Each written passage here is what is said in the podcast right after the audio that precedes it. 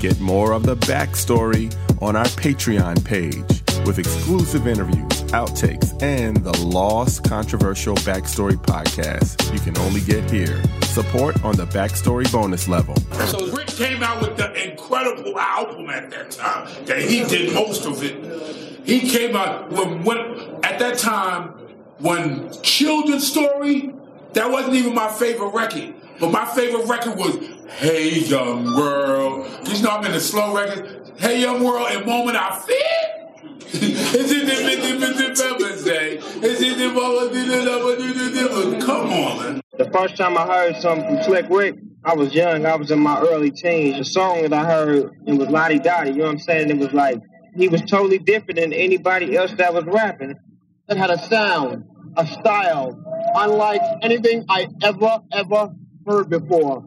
There's the MCs or rapper that just rants and talks, and there are a handful of rappers that can lyricize and paint a picture of what they're talking about. That's three legends Biz Markie, Snoop Dogg, and Grandmaster Flash talking about one of the greatest MCs and storytellers of all time. Slick Rick. Like I said before, back in the days, I was a guest on Dougie's ship. You know what I mean? He had his own label. He had his own. I mean, he had his own co- contract, all that stuff. I came on, we blew up. You know what I mean? And you know, it was a little baby money matter thing. You know what I mean? I right. couldn't really expect to go half and half because it was his ship. You know? Right, right. So I just stepped off and did my own thing. Welcome to the Backstory Podcast. I'm your host, Colby Colb, and this is the story of Slick Rick. He came on the scene with tremendous fury with one of the most iconic hip hop songs of all time. Then he goes solo, drops a classic debut album, selling millions, achieving success during one of the most competitive, explosive eras in hip hop, an inspiration to generations of MCs. For it all to completely fall apart after fame and success created numerous problems for Rick, which led to an act of violence on his part, arrest, then conviction, putting a promising career just getting started on hold. You know what I'm saying? think you we all thought we was tough before we went inside, kid. And then we wow. see these cats, these little alligator skin cats. Even after his release from jail, as he tried to regain his career, and because of his felony conviction, he was dealt more blows. This is the backstory of Slick Rick. Throughout this episode, I will share some clips from an interview we did in 1999. It was my one and only interview with this iconic artist. One of the themes you will hear is his maturity and viewpoint about real life versus rap life. A lot of what he's saying holds true today. If there was a Mount Rushmore of rap gods, there should be a place for the legendary Slick Rick. Hi, Rick. Hi, Trina. Um, I'm glad to hear you back. I'm old school. I'm 29, and I've listened to you for a long time. I appreciate that. Um, I wanted to know if you could play "Hey Young World." Yeah, no problem. Hey and, Young World. yes. you right. know why? I wanted to get that dedicated to um, my son's father. His name is Jerry, uh-huh. and he's 33 years old, and my son is two, and he just abandoned us. Oh. You know what I mean? It's like his head is not together. It's like his head is where he's like 21. Okay, I'm 29. Maybe he'll come. He'll come around eventually. You know. You know what? I gave it to God, and the way it's gonna be is the way it's gonna be. But I'm just trying to stay positive and just try and raise a strong black male. Well, okay? you, you, definitely laid it out right. You know what I'm saying? So something definitely gonna come good. Thank you, you so much, Slick Rick, and God bless you. That's a young mother hoping the father of her child will mature and the impact of Hey Young World, a song that is a big brother talk to a youngster. This resonated with a lot of impressionable hip hop fans who are all grown up now. You can still feel the impact his music had. Then to be taken away just like that during the beginning of hip hop's renaissance period in the 90s was a great loss for us all. The rulers back I made while I was in this hiatus, they call it, you know what I mean, between 80, 85, 86, and 88. I had to do something, you know what I mean? It was just too empty. I'm riding bicycles and shit, you know what I mean? Not like that, you know what I'm saying? People always come up to you and say, "Hey, how you doing?" So what, the first thing, what you been up to? Hey, no matter, you know, they're nice, polite. Oh, then it's, Nigga, when you gonna make a, what, you broke, nigga? What the fuck is you, nigga, make a record? What the fuck? When you broke? When you, you want a job, nigga? What the fuck is? That's Rick talking about the Rulers Back from his debut album. And he's referencing that time period when you drop a hot song and a bunch of time goes by without another one. That's really a microcosm of Slick Rick's career. big bursts of time, then a long break. So let me tell you about Slick Rick. His real name is Richard Martin Lloyd Waters. He was born in 1965 in a section of London called Mitcham. His British Jamaican roots ran thick. As an infant, he was blinded in his right eye by glass. This would play a part in his rap character, which would take shape later in life. In 1976, an 11 year old Richard Martin and his family migrate to the United States and settle in New York City. This too will play a major part in the obstacles he was yet to face. His family settles in the borough that birthed the music that would change his life the Bronx, or BX, specifically the Baychester section of the borough. The Bronx is the birthplace of hip hop.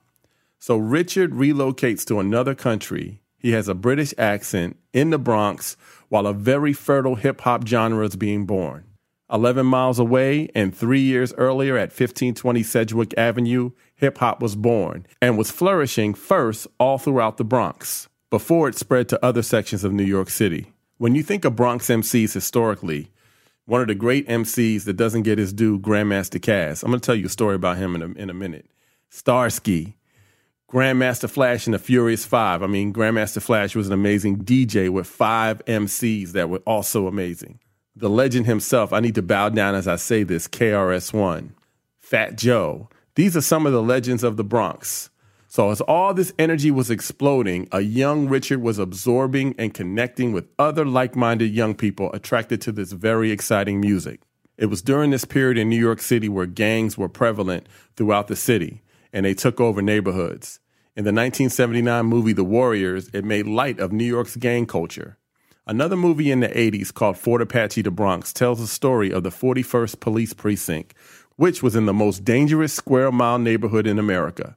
It was so bad they called it Fort Apache. The 41st is one of the most violent precincts in the city. Last year, nearly 11,000 serious crimes were reported here, one for every 15 residents. 4,000 people were assaulted, robbed, raped, or murdered. Out of this desperation, hip hop was born.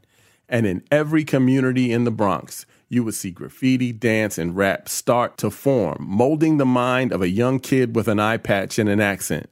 Inspired by the Cold Crush Brothers and Busy Bee, Rick's MC journey would start. In school, his favorite subject was English. That's where he would hone his brilliant skill set as a storyteller. He attended the prestigious Music and Arts High School in New York City, which was the home base for a lot of creatives in music, television, and film. They actually made a movie in 1980 about this high school called Fame. There was a TV show after that as well. This is where he met fellow rapper Dana Dane, and with three other members formed the Kangol crew, and Richard became MC Ricky D. Dana and Rick bonded over fashion. It started with Adidas, Lee's, Pumas, and Pro Keds the gear all New York City kids were rocking in abundance. Even though they didn't have a lot of money, the gear started to get more expensive. Clark Wallabees, Kangol, Bally were very fashionable items to wear in hip hop culture at that time, and they would collect them.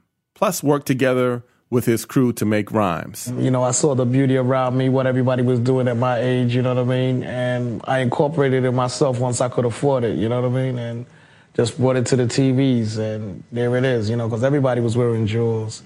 Everybody had nice cars and nice clothes, you know what I mean? Certain people have more style than others. They each one teach one. You look around, you, you learn from different people. You learn from the 70s, you learn from the 80s, you learn from the 90s, you learn from the 60s, you learn from the Sammy Davises. We styled it, we bought Lee's, Adidas. In fact, there was another rapper inspired by these hats and he named himself after the hats, Kangol in the group UTFO, who had a huge hit in 1985 called Roxanne Roxanne.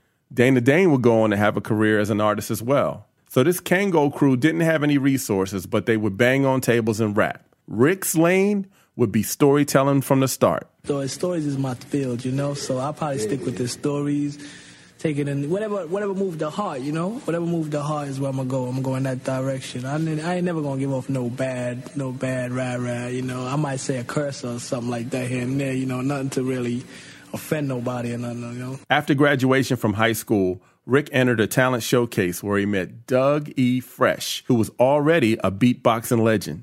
He had already had some songs out on the radio, but he was featured in the 1984 hip hop film Beat Street. If you get a chance to look at the Beat Street movie, there's a scene where Moe Dee, who was at the time in the Treacherous Three, was doing a Christmas rap in a club, and Dougie was doing the beats. Well, I got into the hip hop game professionally through Dougie Fresh. Um, used to do a lot of shows in the Bronx, and one day I approached him, and from then it's been like we just been the glue, you know. Well, well, that's how I got in, and then you know I branched off and stuff like that. Doug was a judge in the talent show, and he was so impressed with Rick's storytelling rhyme that he made him a part of his Get Fresh crew and readjusted his name to Slick Rick. Now, also during this time, fresh out of high school, Rick was working as a mail clerk at the famed investment bank Lehman Brothers. That bank, by the way, was one of the first institutions to crash during the Great Recession in 2008. So during this time, he's with the Get Fresh crew. He's making $500 a month at his job at Lehman Brothers.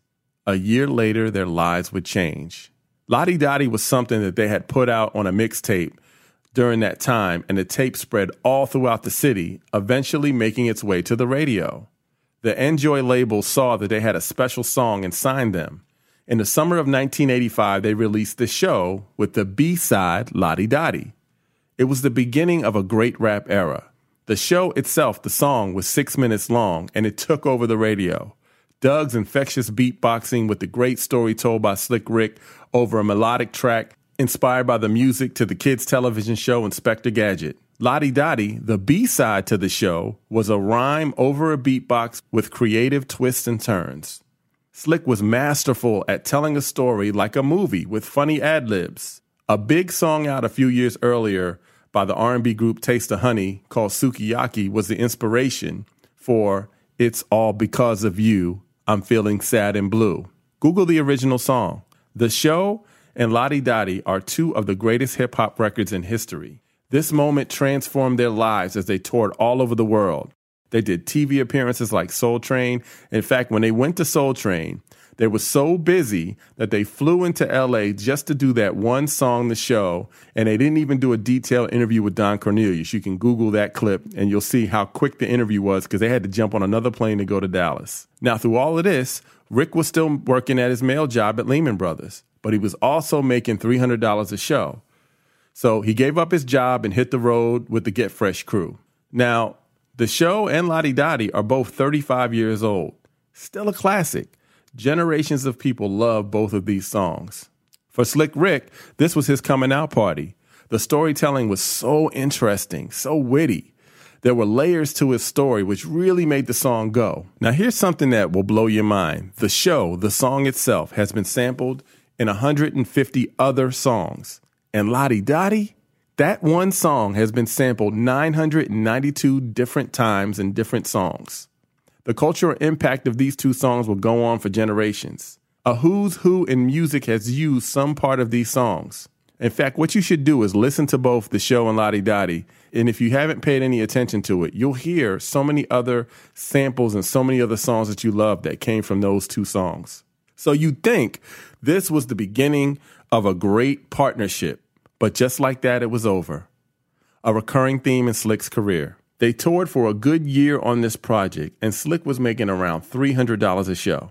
He would then see how much the group was making, upwards of six grand a show, and he walked away.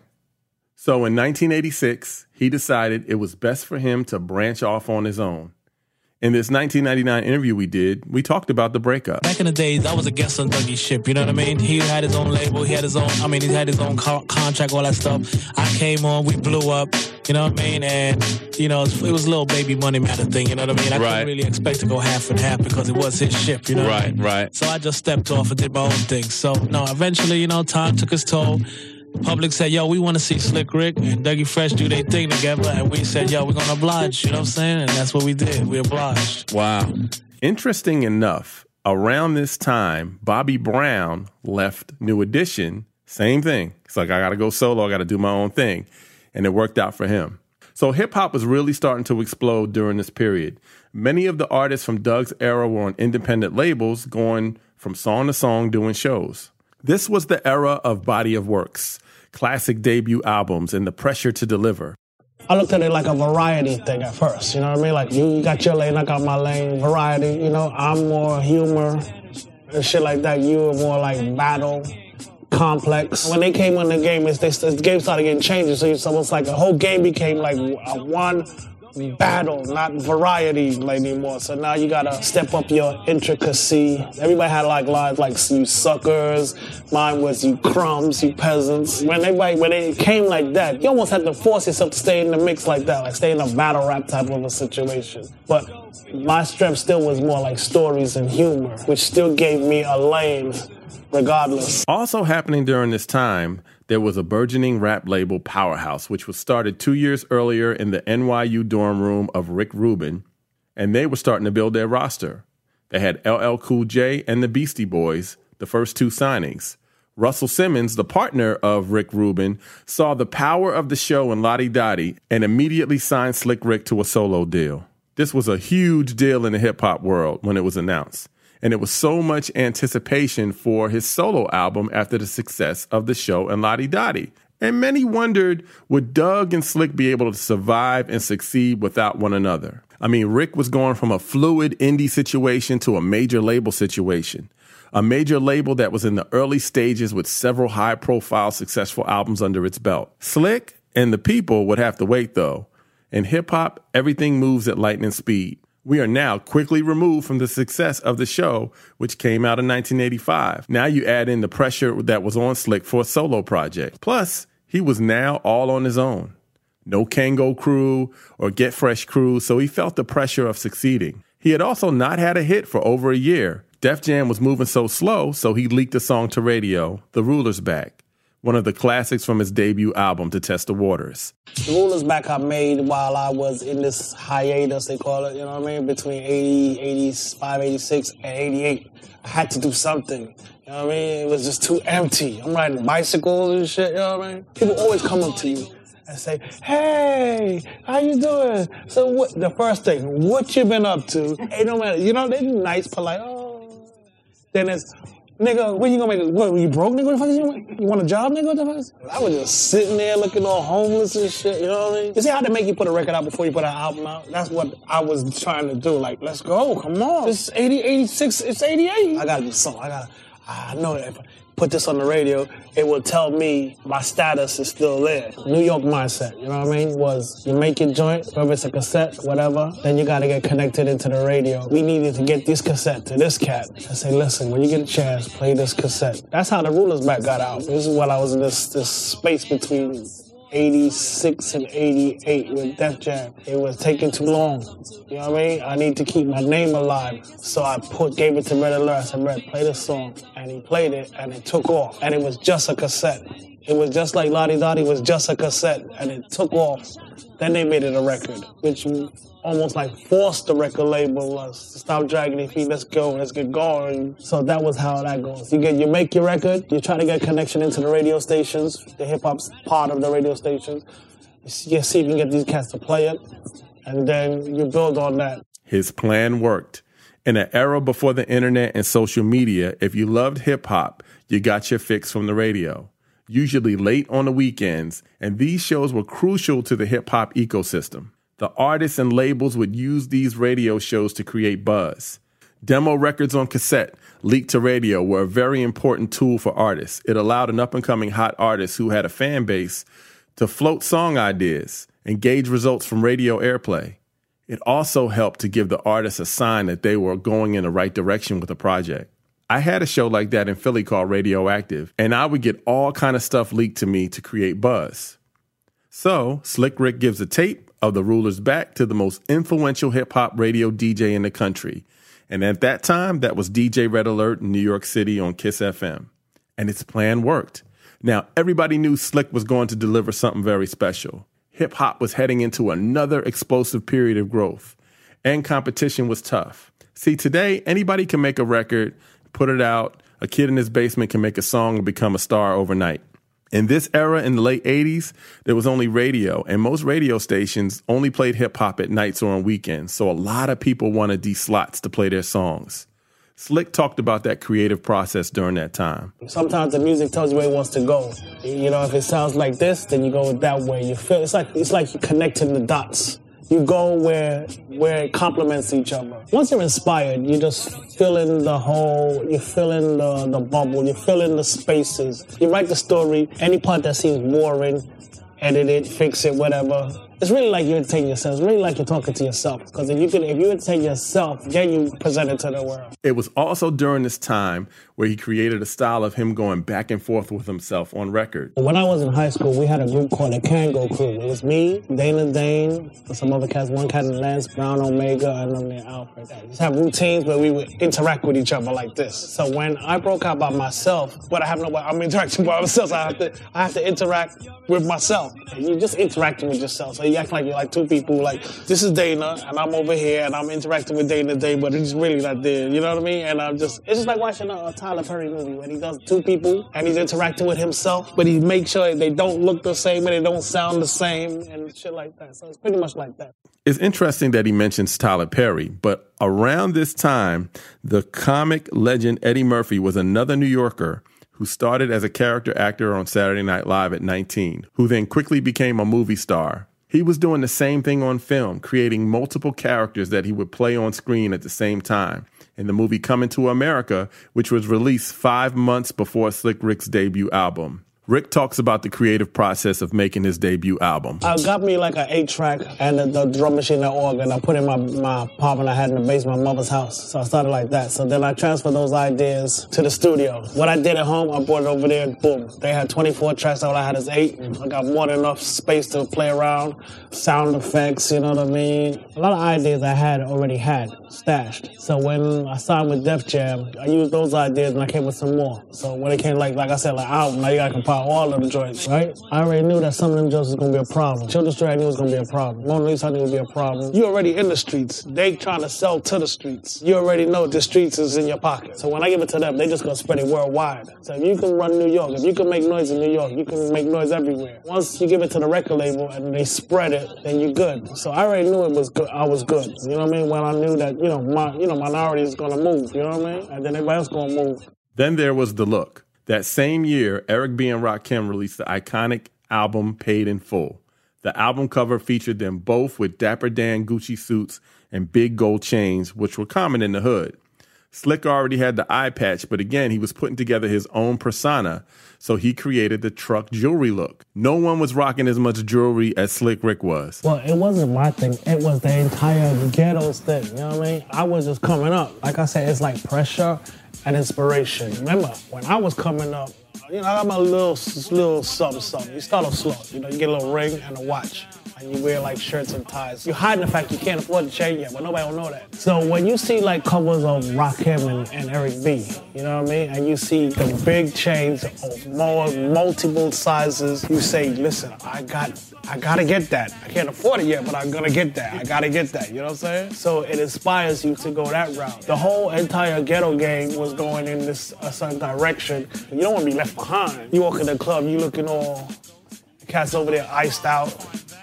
You know, bottles, you look all broke, but your name has some status, but you don't got no, you don't look status. If you're an up and coming artist and you're listening to this podcast, you can learn so much about becoming a success from Slick Rick. So let me set the stage. It was 1988. The biggest group in hip hop was Run DMC.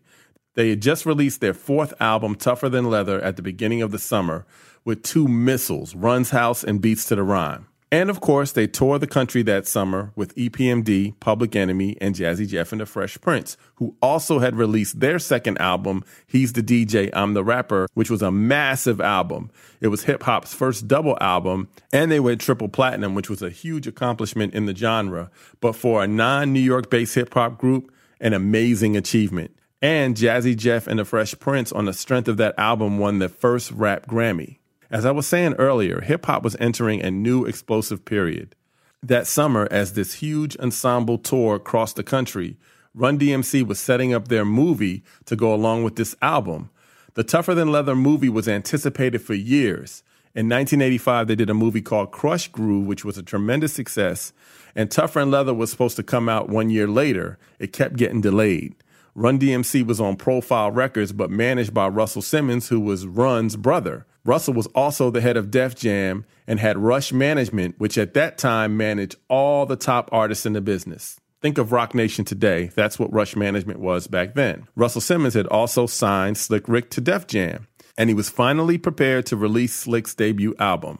In September of 88, the movie Tougher Than Leather finally comes out. And for all the hype, it was really awful. In fact, you should Google the trailer to the movie and get a really quick laugh. The Washington Post review was brutal. This is what the guy said in the Washington Post at the time. Run DMC's Tougher Than Leather is vile, vicious, despicable, stupid, sexist, racist, and horrendously made. Call it rap exploitation. But since it's a pure product of Russell Simmons' Rush Def Jam rap empire, that's just another word for business as usual. Sometimes there's no difference between in house and outhouse. what a review, right? It didn't matter because Run DMC were superstars two years removed from their triple platinum third album, Raising Hell. So audience flocked to the movies to see this film. Russell Simmons makes sure his new big signing had a cameo in the movie. You'll notice a slick Rick without the eye patch and gold chains performing, treated like a prostitute. It wasn't already in the stash. Once they said 12, 13 records, you gotta get your stash. You gotta get all the shit you know that works. And if Run DMC wanna put in a movie, Tougher Than Leather, you already know now, this wasn't his strongest song on the album, but it was more of a formal reintroduction of Slick Rick nationally. And it kind of fit the theme of the movie. That song fitted. Again, Slick Rick masterfully tells a tale with all kinds of twists and turns. Now, there was way more buzz about his new album, and a few months later, the label releases his first single, Teenage Love. Teenage Love was probably like some, something like, it's more like, like a heartbroken story of, you know, going through your little crushes. It doesn't pan out, and you all heartbroken, and they over there happy with cheerleaders with little jocks. Produced by Eric Sadler and Hank Shocklee, aka The Bomb Squad, they were the masterminds behind Public Enemy and would give a lifeline to Ice Cube when he left NWA. Teenage Love became a hit, and it prepared the world for this iconic debut album. And in November 1988, The Great Adventures of Slick Rick was released. The storytelling was unlike anything we had heard before. He picked up where he left off with the show and Lottie Dottie. The album was a classic, with several songs that are long standing hits today. For instance, you can't go anywhere in the world without some DJ in the club playing Mona Lisa. This was playing around. You know how you see in the, in the ghetto community, you see these pretty light skinned girl. I just call her Mona Lisa. Dionne Warwick's Walk On By was in Mona Lisa. I threw a lot of old 60s songs in my album, you know, because it's like you grew up on it and they have like a, a pretty nostalgic effect with us at that age. Then there was Kit, What's the Scoop, which was based on the TV show Knight Rider, which was out at that time. You like Michael Knight and all that stuff. This is stuff we used to watch when we was growing up. We figured, what the heck? Let's tell a story where Michael Knight and the car talks back and forth to us. Give it a story and just run with it like that. The iconic Hey Young World, which unfortunately would kind of mirror a sad chapter in his career. Well, we come from a, a, a Jamaican upbringing. So it has that reggae element to it. It's like studying the mindset of certain cats who can fall victim to crime. It's like a cautionary tale. Seeing it from a small person, studying a big person's life choices and how easily you can fall into. One of the most interesting songs on the album and one of my all-time favorite Slick Rick songs was The Moment I Feared. Now check this out. I'm going to tell you a little bit of the story of this song. And after you listen to this podcast, go ahead and stream The Great Adventures of Slick Rick and just close your eyes and listen to the brilliance. You've heard it before and you're familiar with it, but just listen again. I did that before I recorded this podcast just to kind of feel the vibes of what he was feeling. But anyway, the moment I feared, it's the day in the life story of a young man who was at work on a Friday, excited for the weekend, and he's going to go to the Latin Quarter Club at the time, which was a big hip hop club in New York City where people came from all over the city. He's from the Bronx and he's wearing his gold chains and he come across some kids from Brooklyn. Words are exchanged and the Brooklyn kids jump the kid from the Bronx. He tells them the chains are fake, but they still beat him up. He then picks up his face, gets on the subway, and heads towards home. When he gets near his house, he stops for a drink, then sits in the park where he sees a guy from around the way named Danny Boy and his girl Sarah in his car. She calls out to Slick for directions to a place next to his apartment. He goes home, sleeps till three the next day, and Sarah knocks on his door. She comes in and they have sex. When they are finished, Danny Boy confronts them about having sex. Danny then swings on Rick, who pulls out his gun and shoots Danny dead. Slick and Sarah go to her apartment where it turns out that Danny Boy was a drug dealer and she had his drug stash and tells him they now can be rich, meaning her and Rick. Slick doesn't like anybody around him that's not good for his health, so he kills her and now he has the drugs and the money.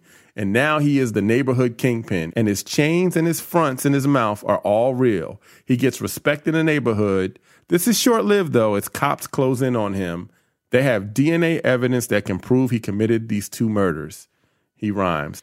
This was the rise and fall of my fast lane style, and I was the main event on the TV for a while. But now I'm in jail doing life, and I'm scared some kids snuff me cold and grease me where no one dared. The next sound you hear is a grown man raping another grown man in jail and the wailing of Rick being raped. All of this in three minutes and 36 seconds. That was a movie inside a song. Brooklyn was always known for robbing and rolling in wolf packs. You gotta have little jewels, little swag, trying to press the opposite sex. And then here comes the wolf pack. So you gotta like tuck your watch, start tucking stuff. You write the story to address the environment you're in at that modern day. Here's hip hop legend Biz Markie discussing the first time he heard The Moment I Feared. We was sitting in the car. He said, yo, I'm gonna let you hear this. But you not, don't tell nobody. He played Moment of Fear. My head fell off. I had to pull it back on, screw it back on. Because it was, it was, it was the style. And then the sitting in the buttons, drinking my tea. God! We got, what's it got? Pum, pum, Then we went to go get some um, Chinese food. The Great Adventures album had so many layers. One other song off the album was the classic Children's Story. That was kind of hot. Yeah. Man, I like the ending, kid. That shit got, excuse me, that be, that be put me on the floor, you know what I mean? you know what? What I, what I love best about that song was your video, man. The yeah. way that you did the video, you had the Keystone Cops, and you had you had all these different things coming. Uh-huh. You know, uh, people can say what they want to say, but you know, you were doing a lot of stuff back then that people Yeah. try to do now. You were very creative in your videos. Okay, thank you. That was not by my part, you know, that was uh, the labels, labels ideas, you know what I'm saying? But thanks anyway.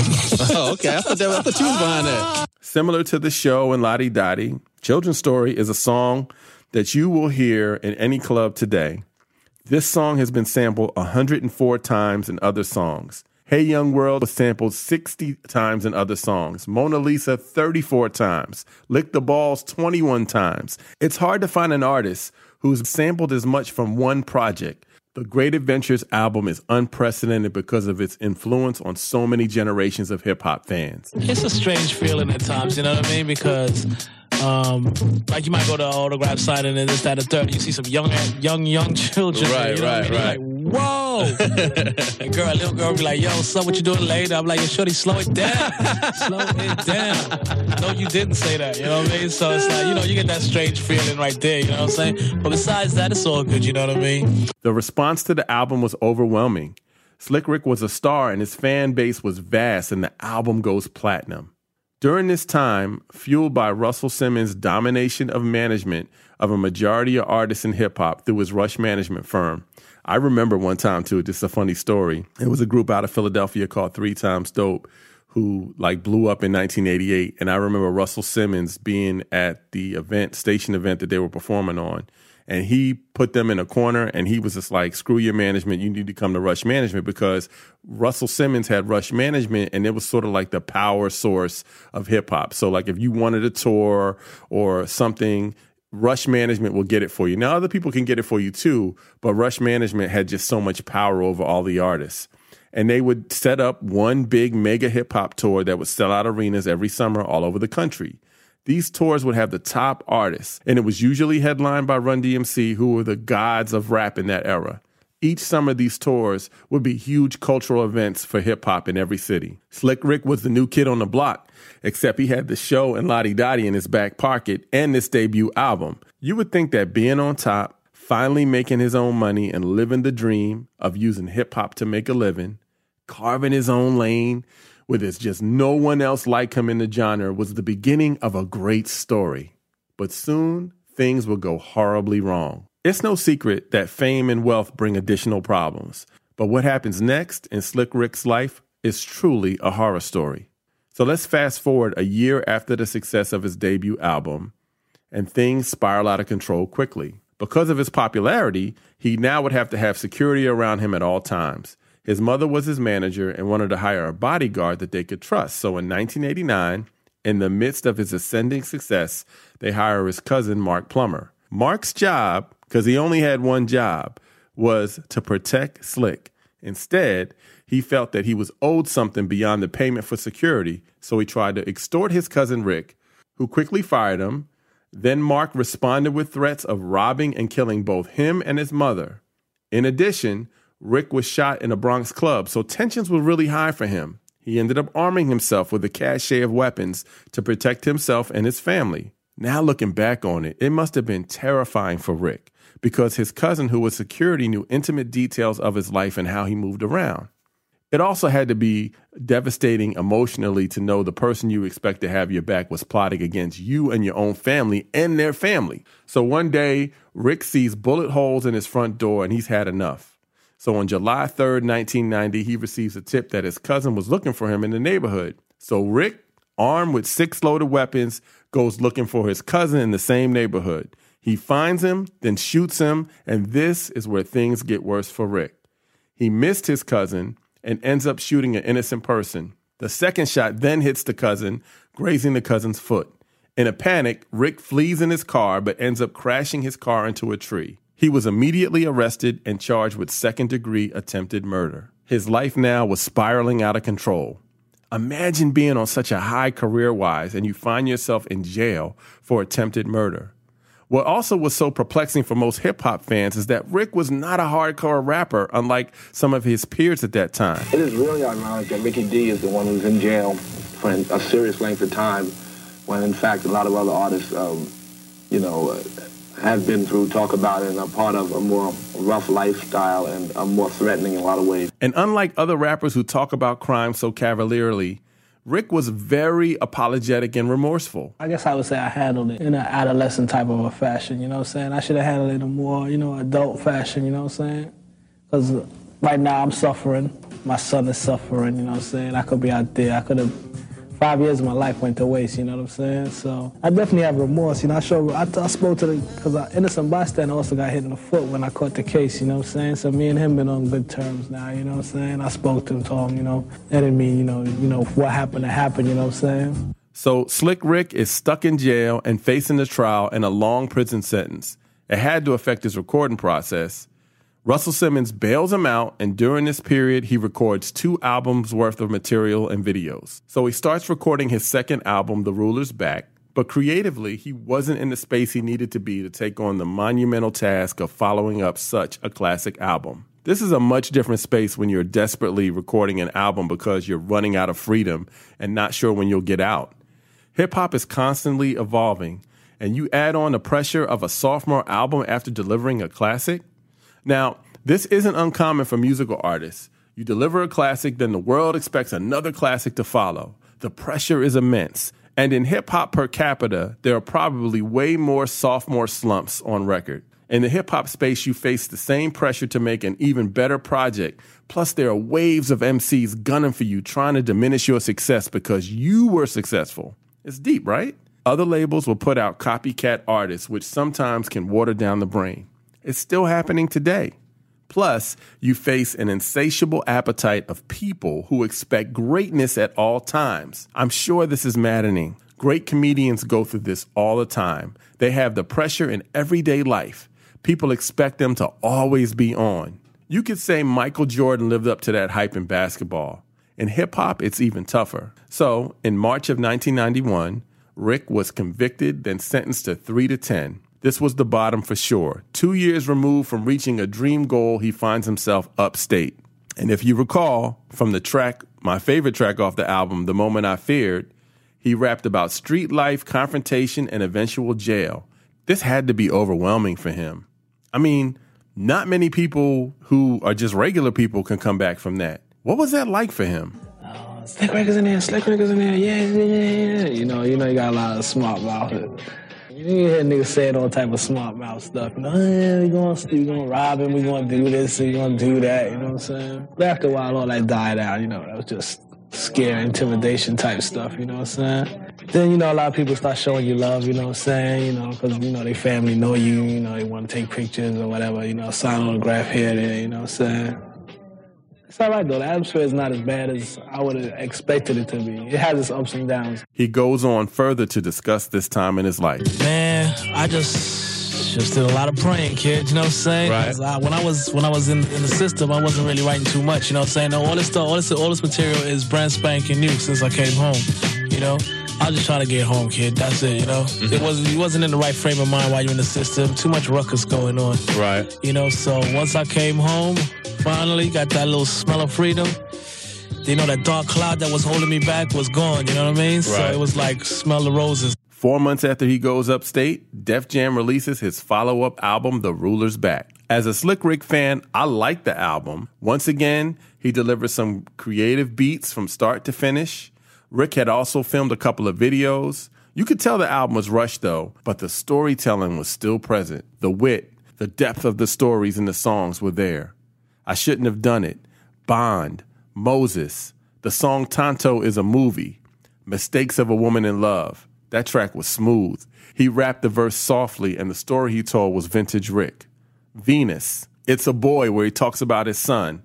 Top Cat is another track that felt like a movie. Slick Rick could tell a story. So, stream The Ruler's Back, his second album. If you're just not familiar with it, don't remember it, it's just a really good album. I mean, you really get a chance to absorb the brilliance of Slick Rick. Now, you know, it's obviously years later when I'm talking to him, 1999, and we had talked about the second album behind the scenes, and we got into a debate about it. I understood where he was at creatively when he made this album. However, there was some gems, and then I went on the air and played a few songs from that album, one of which was one of my favorites off the album, which was Runaway. And he responded to it. You're wrong. The album was not whack. I'm telling you, the There album some- there was was. some on that joint. I'm telling you, man. I, like that one. I like That. that one. You know why I wrote that one? Why? Because when I was in the system, when I was going into incarceration, you know what I'm saying? I had a shorty that was with me, you know what I'm saying? One Right. baby moms, whatever. You know what I'm saying? And I knew she wasn't going to do that vid, you know what I'm saying? I knew she Right, was right. hang out, you know? So I Right. was just basically breaking it down in codes. But if you decipher it, you can basically hear what I'm really Right, saying. right. You know what I'm saying? There was Like, emotion oh, behind that, though. Yeah, I felt it. I Shorty felt the gonna emotion. leave me in the jail all by myself. like nobody's gonna visit me no more. The Ruler's Back didn't do as well as Great Adventures, but mainly due to his lack of freedom to travel around the country and promote and do shows. In 1994, Def Jam releases Behind Bars, which was another hastily produced album. Although the lead track featured a then red hot label mate Warren G. Google the Behind Bars video. It was an animated video and the storytelling was on point. It's literally the story of Slick in that moment. He wrote it right before he went to jail. Now, this situation will go on and haunt him for several years. Remember early on, I mentioned his family emigrated to the United States in the 70s. Rick was not a U.S. citizen, and once convicted of a felony by law, he was to be deported. He had only done two years in jail and was actually released in 1993 in a work release program, but was quickly reincarcerated because INS got involved and started the process to deport him. So he remained in jail for three more years. Finally, a judge stepped in and canceled the deportation order, but Rick still had to finish out his parole, which would last until 2000.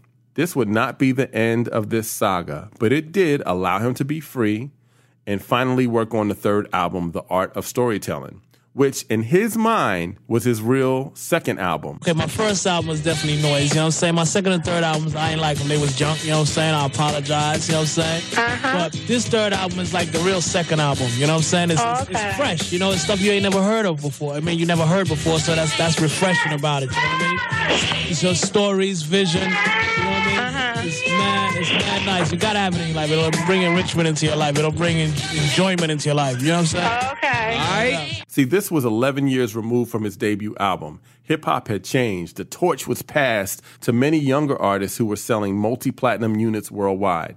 Two of hip hop's biggest stars, Biggie and Tupac, were dead. The hip hop community was still mourning this tragic loss. But also, in this particular moment, we were dealing with the puffy Steve Stoute altercation over Nas's Hate Me Now video. And we discussed both of those situations in this interview. I guess it's an unfortunate situation, you know what I'm saying? Like, Right. If you look at it like the rules say, yo, you know what I'm saying, turn the other cheek to a certain degree, you know what I mean? Right. So It would have been better if if cats would have just let bygones be bygones. They would have never got that that that ridiculous, you know. Right, right. Shorty might have might have been involved, might not have been involved. You know what I'm saying? Right. And you know, you know that back and forth now. You know, it, it, it's unfortunate. You know. Yeah, what you think about what's going on now with Nas and and, and, and uh, Oh, you know what I'm saying? Puffy thing. Yeah, what, what you think about that? It's another prime example of you know she just overlooked it. You know what I'm saying? Businessman. You know what I'm saying? Yeah. Cats getting too much money to be. You know what I'm saying? Feeding into that type of stuff. I mean, Right, nobody right. would. Nobody would have knocked Puffy if he would have just left it alone. You got It was for sure a much different time and place for Slick Rick. But while he recovered as an artist from his jail setback, I'm sure he felt the appreciation, respect, and influence that his debut album, his style, influenced many of the stars of that era. One of the biggest artists of the 90s was Snoop Dogg, and he redid La Di Da Di and had so much love for Slick Rick.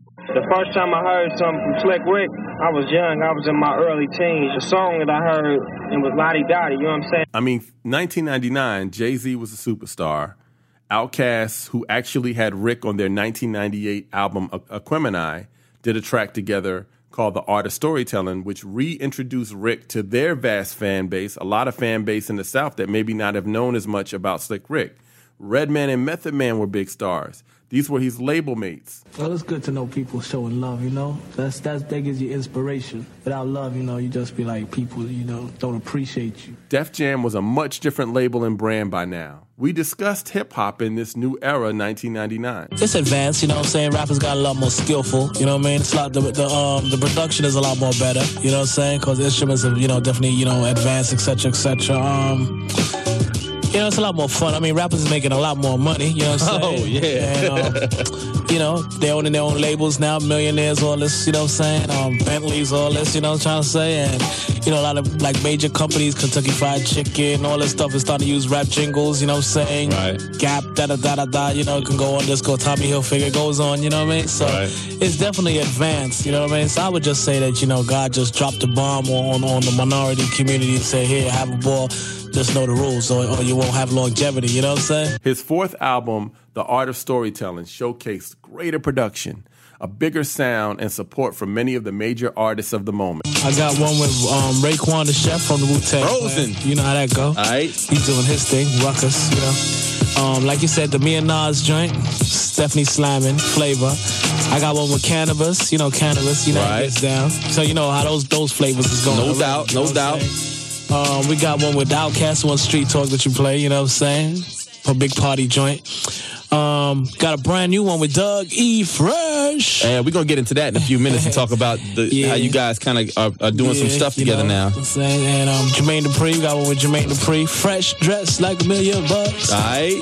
And um, who, who am I missing? Chicken That's Free. Dogg, you know. Yeah, so definitely a lot of um, artists on the joint to cover that base. You know what I'm saying? So we was definitely versatile on covering all bases. You know what I'm saying? The album would go on to go gold and be his second best performing album after his debut. When we did this interview, you could tell he was humbled and appreciative. Also, you can sense more of an elder statesman for hip hop with a lot of life lessons and advice. In this one clip, he offers advice to up and coming rappers. Well, the best thing I can tell you, you know, do your do your homework. Always do your best. You know what I'm saying? Yeah. If you feel like this, the joint is getting long and boring, shorten it and, and tighten it up and make it exciting and rich. You know what I mean? Mm-hmm. And um, definitely, you know, try to try to have like some kind of positive guideline for yourself. You know what I mean? Because the rah rah ruckus ain't cutting it. You know what I mean? Yeah. The, the the big coke dealer, the greatest thief, cut that ain't gonna happen, kid. Them Mm-hmm. joints is whack. Don't go that route. You know what I mean? And general life advice. He really didn't want anyone else to go through what he went through. Yo, you got to step to yours like this and like that and blah, blah, blah, blah. Then you get mad respect. But you get mad respect from a bunch of little kids, you know what I'm saying? You get respect from adults who got houses and homes and you know what I'm saying? Who got who got who got response you know who's going somewhere in life, who you know has got grandkids. You get respect from you know the loss and the source. You know, we don't need that loss and the source respect. You need to be able to say, boom, I got this foundation and I'm going and my kids has got money stashed for college or whatever the case. You know, we growing, we ain't going, you know what I'm saying?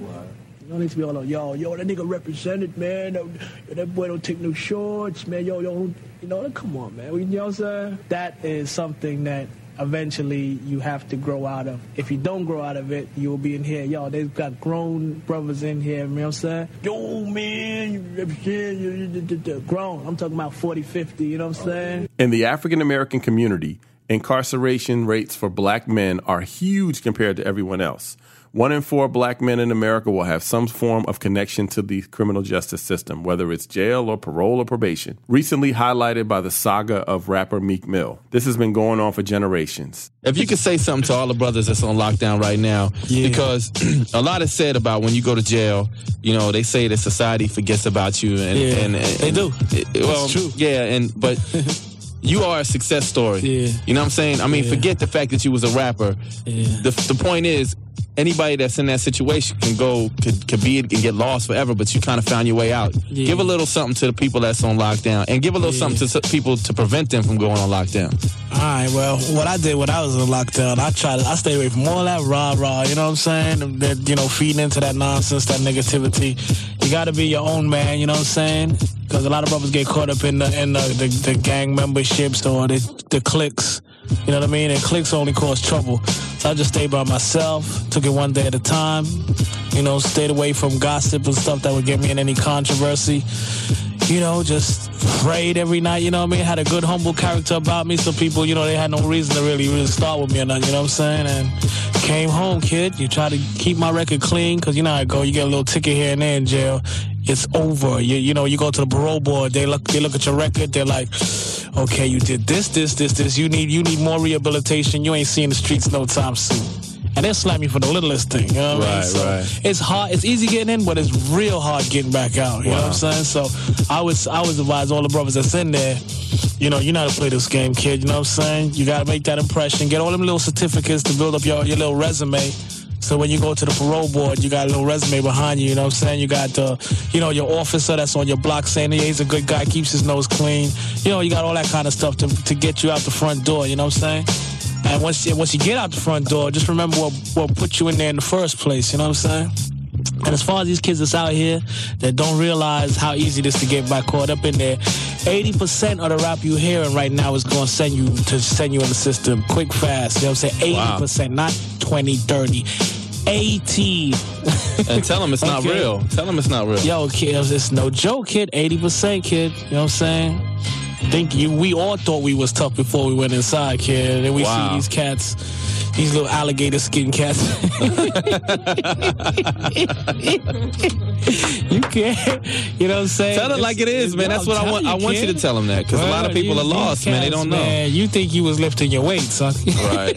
These you go in there, right. you see these giant, giant alligator. You can't. These are like tough alligator skin cats, kid. Right. And, you know, and don't let them have a negative attitude or you know be on some negative rah rah like how you well might have put you in there. You know what I mean? Because you was you was had. They taking all your stuff. You know what I'm saying? And they they stay threatening. They doing all extortion, all kind of foul stuff, kid. It's not a pleasant place to be. You know what I mean? You heard that right from the ruler. So all that coke dealing, all that, you know what I'm saying? Start sliding out of that. You know what I'm saying? And all that. I'm the greatest thief in the universe. Don't even rap about it. Just learn to go another route. You know what I'm saying? And plus, you get more girls that have a route anyway. I mean, how many girls you go? Yo, I'm gonna steal your mother's purse. I'm gonna pee in your elevator. Wow. Just give me your number. Wow. You're gonna catch AIDS from me. You know? right. I mean, no, he's right. He's right. You know what I'm saying? So yo, you gotta have you gotta have some kind of direction in your life. You know what I'm saying? I'm not trying to knock nobody hustle, you know, but you definitely gotta have direction in your life. You gotta have direction in your life. I know somebody needed to receive that, and it's refreshing to hear a rapper talk honestly about life. Slick Rick would not drop another album again. However, he would lend his voice to other projects. Jay Z used him on the hook of Girls, Girls, Girls from the classic Blueprint album in 2001. Rick would continue to tour the country, but unfortunately, his past conviction would continue to cause him problems, like his freedom and ability to live in America with his family. In 2001, after performing on a cruise ship, as Rick entered back into the United States, he was arrested by immigration officers and deportation procedures began to send him back to the UK. I feel sad inside, you know what I mean? Because I feel like um, I'm fighting a losing case, you know? It's like I'm gonna get sent to England. All my family is here, my wife, my kids, and everything, my whole ties, my job. You know, everything I built is here, you know? The British born rapper who was recently inducted into the Hip Hop Hall of Fame struggles to see why immigration officials refuse his request to bond out of jail. And why won't the INS let you bond out of here? Yeah, they say like I'm a flight risk. Um, I don't feel like I'm a flight risk. I mean, I've been in the country for six years, crime free. You know, not a ticket, nothing. You know what I mean? When I when I was commit when I originally committed my crime, I got bailed out. That's a time that would have been a flight risk. You know what I mean? And I did my came and did my time and everything. They would refuse to grant him bail, keeping him in jail for 17 months. Eventually, he was released in 2003. But this was post 9 11 America. The Homeland Security Division of government was now created, and more attention was being paid to any illegal alien criminal behavior. The INS under the Bush administration would not give up their fight to remove Slick Rick from the country. Walter served five years and 12 days in prison. The U.S. law states that any non citizen who serves more than five years in prison must be deported. And the additional 12 days he served may be 12 days too many. He's a convicted felon. Uh, that makes him deportable. While Slick Rick was serving his time, he won the right to stay in the United States. Now, the INS appealed and he won. Immigration agents appealed again, he lost, and now he's back in jail. It seems like they need some kind of humane monitoring system in place to say, okay, like weed out the good and the bad or whatever the case. You know what I mean? Because right now, everybody's just getting put in one big get out the country thing. You know what I mean? But when he was brought into the INS custody, um, at that point we had to take him in and place him under removal proceedings. Therefore, that just means he's going to be returned to his home country. After losing the case, the INS appealed to a very conservative court of appeals in 2006, which would mean definite deportation. This is why you guys got to vote and pay attention to the people you elect or don't elect because they get a chance to pick judges that may not see things the way that they should be. So, on May 23rd, 2008, in a miracle, New York State Governor David Paterson gave Rick a full and unconditional pardon for his 1991 attempted murder charge, thus ending the reasoning for his INS deportation. Rick would eventually become a U.S. citizen in 2016. It don't matter where you come from, you know. It's all about where you go. You know, you could come from the ghetto, you can come from a nice family, you know what I'm saying? It all depends on where you take yourself. It's all about growth. It ain't all about, say, okay, you came from a bad neighborhood, you in the ghetto, you in the projects, you got welfare, whatever the case. That don't mean you got to be, uh, uh, uh, it's up to where you take yourself. You know, you have more respect for somebody who came from all of that and went somewhere and try to keep growing than somebody that that's there and still on the I'm just as ignorant as all outdoors. You know what I'm saying? I ain't learned nothing and I'm just gonna be like this forever and ever. See, when our generation, you know, we like up in that late 20, well, really dirty, you know what I'm saying? We can't be playing that little kindergarten game, you know, we too old for that. We got kids, you know, we got responsibilities. We know what time it is. We see, we learn from our parents, you know, and all that and all that. So we got to go, we got to take it to that level. And plus, remember, I said we, our roots is rap anyway, you know, yeah. so it ain't all about ignorance, you know what I'm saying? It's all about, yo, music is music and direction is direction, you know? Thanks for listening to the Backstory Podcast log on to our Patreon page for the backstory bonus of Slick Rick, who was surprised we could play one of his explicit songs on the radio. And it had something to do with a former senator and vice president's wife. Also, what does Darling Nikki have to do with censorship in music in America? You'll find all of that out on the backstory bonus. So make sure you check that out on our Patreon page with exclusive interviews, outtakes, and the Lost Controversial Backstory podcast you can only get here. Get more of the backstory on our Patreon page with exclusive interviews, outtakes, and the Lost Controversial Backstory podcast you can only get here. Coming up on the next Backstory podcast, the legendary production team of Jimmy Jam and Terry Lewis. We just rode around, went to the lake, went to the club, know, we just hung around. We never went to the studio.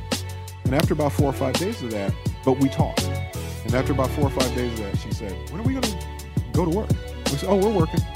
We showed her the lyrics to what ended up becoming Control. And she looked at the lyrics and she said, Oh my God, this is what we've been talking about. we said, Yeah. And she said, So wait, whatever we talk about, that's what we're going to write about? Yes. And it was like a light bulb went off. It was like, Oh my God,